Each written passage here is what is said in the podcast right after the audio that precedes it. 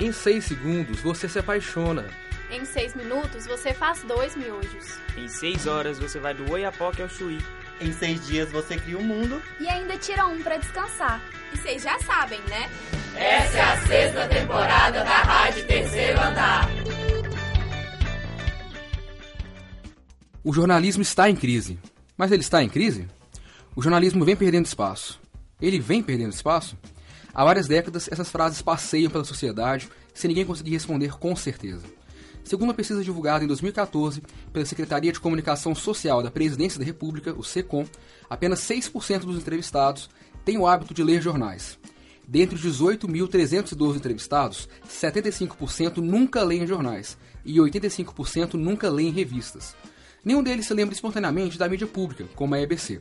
Apesar disso, 53% apontam o jornal impresso como meio de maior qualidade e dentre os cinco sites mais acessados, dois são de jornalismo, o Globo e o G1. Segundo dados de 2018, o Instituto Verificador de Comunicação atestou que dos 10 jornais mais importantes do país, estão aí o Globo, Folha, Supernotícia, Estadão, Zero Hora, Estado de Minas, Correio Brasiliense, Valor Econômico, A Tarde e O Povo, tiveram uma redução de 35.947 exemplares, queda de 2,4% entre impresso e digital. O mais impactado foi o Estado de Minas, com menos 21,3% nas vendas, e o menos impactado foi o Globo, com um superávit de 6,6%. Levando em consideração apenas os impressos, a redução foi de 76.752 exemplares, total de 10,5%. Segundo o IVC também, há uma tendência mundial de diminuição nas vendas de revistas. A Veja, por exemplo, perdeu 30% apenas em 2018. Esses dados todos talvez deixem claro que o jornalismo impresso terá seu fim em breve. Mas será que isso é verdade? Será que é tão simples assim? Meu nome é Célio Ribeiro e é isso que eu vou tentar descobrir hoje, aqui na Rádio Terceiro Andar. Para debater sobre a crise do jornalismo impresso e a opção pelo jornalismo digital, eu vou conversar agora com o professor e pesquisador da UFMG, Elton Antunes.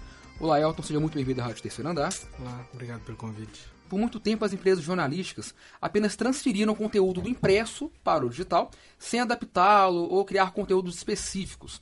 Assim, as empresas que já nasceram na era digital acabaram levando a vantagem. Por exemplo, o UOL, que veio da Folha, né?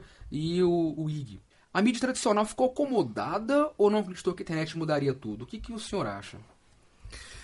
Eu acho difícil ainda avaliar, a gente está muito próximo desses fenômenos. Se a gente imaginar que a internet é relativamente um fenômeno recente, acho que mesmo aqueles que a gente chama de veículos nativamente digitais ainda estão tentando descobrir o que, que eles podem fazer em termos jornalísticos nesse ambiente da, das redes ou da internet.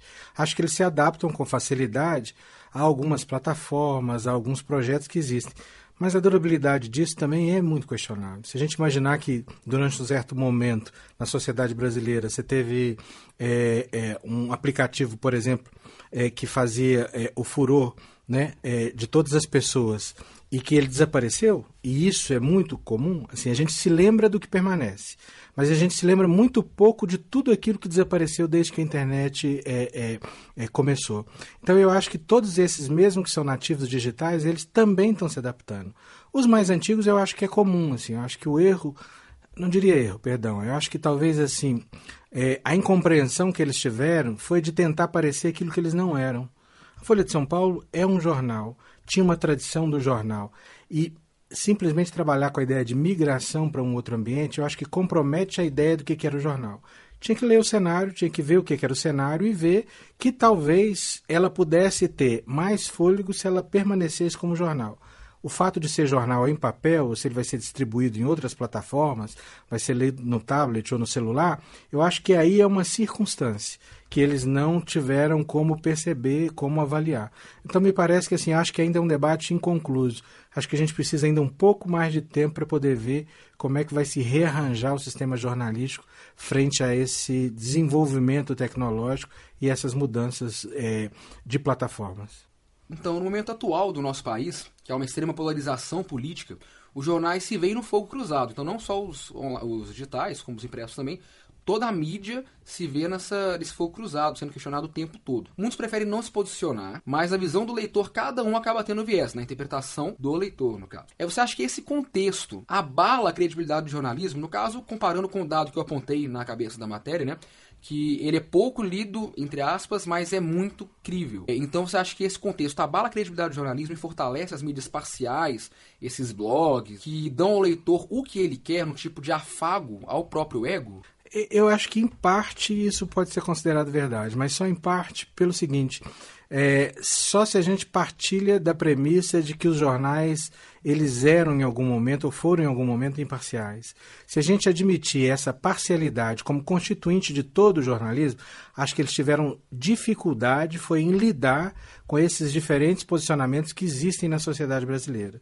E se eles tivessem lidado com isso, inclusive admitindo eventualmente a sua parcialidade ou a sua tomada de posição, ou de que eles têm também interesse nas questões que estão em jogo, talvez eles estivessem melhor posicionados nesse contexto contemporâneo, como você está dizendo.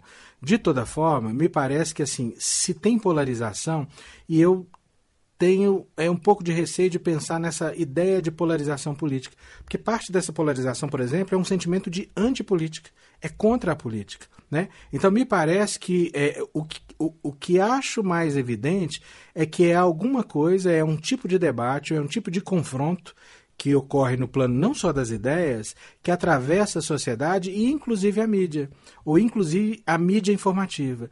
E os jornais, eles pouco se deram conta do tanto que eles contribuíram para que a polarização, é, não que ela existisse, mas que ela não pudesse ser reafirmada pudesse ser contraposta e afirmada a partir de outros princípios ou de outros patamares. Por exemplo, uma coisa é você ter diferença em relação ao entendimento de uma certa questão, isso é natural. Até deveriam ter várias posições acerca disso.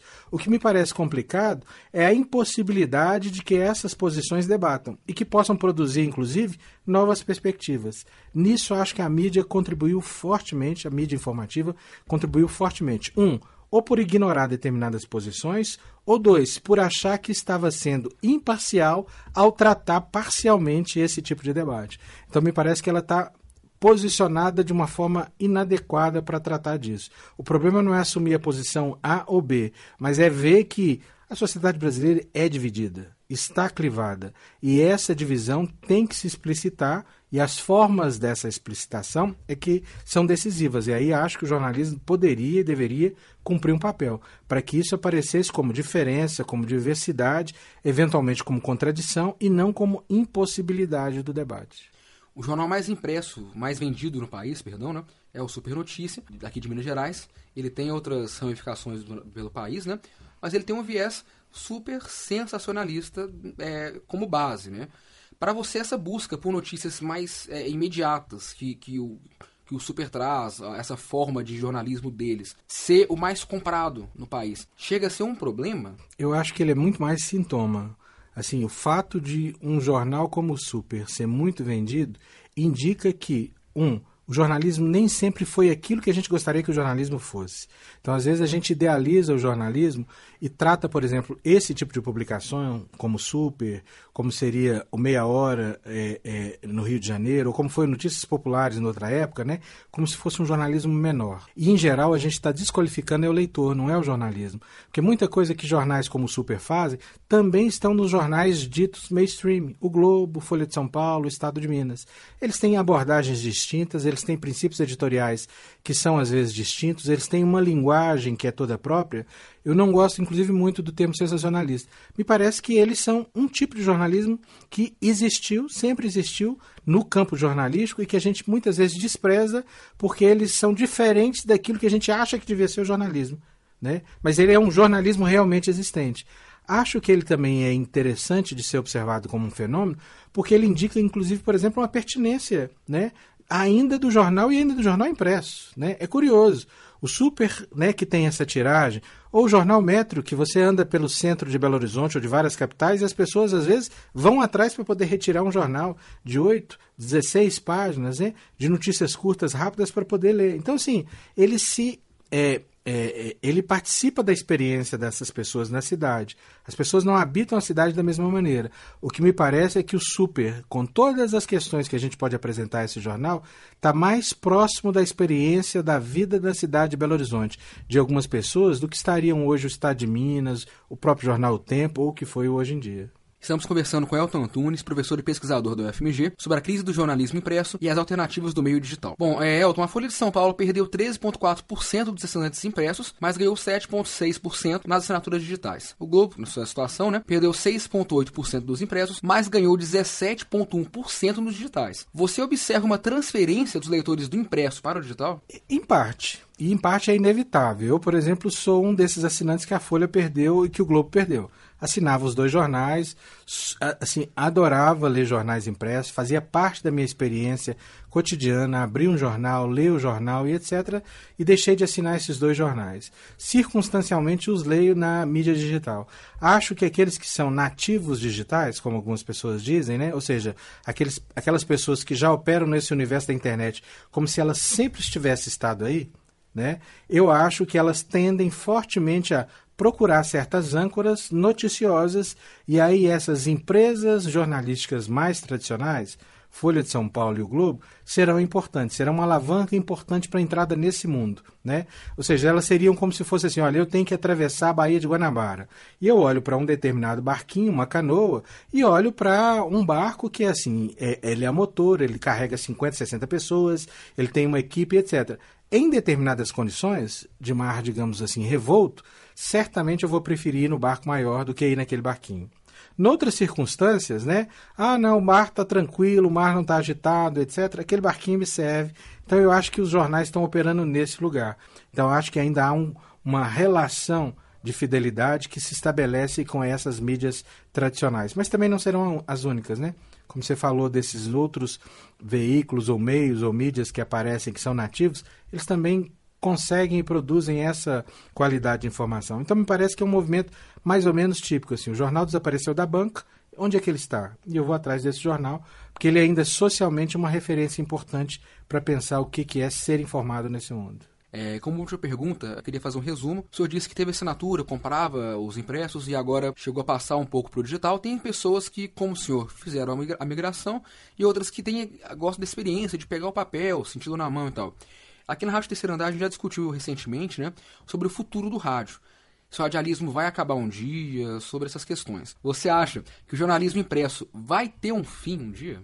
Eu acho que o lugar do papel vai mudar. E a gente às vezes vincula o jornalismo a determinadas materialidades, a determinadas formas de organização da mídia. Então, assim, quando eu falo de jornalismo impresso, por vezes eu estou falando de algumas coisas que transcendem o papel. Então, pensar hoje no jornalismo impresso é pensar na âncora dessas empresas jornalísticas que migram, por exemplo, para o digital. O Globo, Folha de São Paulo, etc. Certamente tem gente que tem uma experiência com aquela materialidade do papel. Eu, por exemplo, adoro. Não sou só eu, né? Por que, que a indústria do livro ainda viceja e se expande? Do livro impresso, do papel. Quando a gente poderia imaginar, e alguns, alguns profetas disseram há alguns anos que assim, acabou o livro. Né? Todo mundo vai ler no celular, no tablet e tal, etc. A indústria editorial tem uma pujança hoje para a publicação do papel, porque o livro vai adquirindo a ideia de que ele é um objeto muito particular na experiência das pessoas. Será que o jornal pode chegar nesse lugar? Não sei. Será que a gente vai ter o jornal como uma espécie de coleção ao final da semana? Não sei se ele vai funcionar dessa maneira. Mas o que eu diria é que assim, aquilo que se faz hoje no jornalismo impresso ainda está longe de acabar. Se aquilo que se faz no jornalismo impresso vai continuar sendo feito no papel, a gente pode discutir. Porque aí tem uma indústria por trás disso, tem o custo dos materiais, etc, etc. Mas o jornalismo impresso, aquilo que ele representa, me parece que ainda perdura por um tempo. E essa foi a nossa conversa com Elton Antunes, professor e pesquisador da UFMG. Gostaria de agradecê-lo pela atenção e pelo tempo dado a nós. Espero que eu tenha podido contribuir nessa discussão. Para saber mais sobre esse debate acerca do possível fim do jornalismo impresso e sua migração para o digital, eu deixo aqui a indicação de duas matérias. A primeira é da Brasil Agro, sobre a queda brutal no número de assinantes, e a segunda do Observatório da Imprensa, sobre o sumiço dos leitores. As duas são facilmente encontradas através do Google e vale a pena conferir. Meu nome é Célio Ribeiro e eu vou ficando por aqui. Um grande abraço, continue sintonizado na Rádio Terceiro Andar. Você ouviu uma produção da sexta temporada da Rádio Terceiro Andar. Para ouvir esse e outros programas, acesse o site Rádio Terceiro Andar, ufmg.wordpress.com. Acompanhe a Rádio Terceiro Andar no Facebook e no Instagram. Projeto de ensino, pesquisa e extensão vinculado à disciplina de rádio jornalismo e mídias digitais. Departamento de Comunicação Social da UFMG. Trabalhos técnicos de Warlen Valadares e Frederico Pessoa Coordenação geral, professora Sônia Pessoa.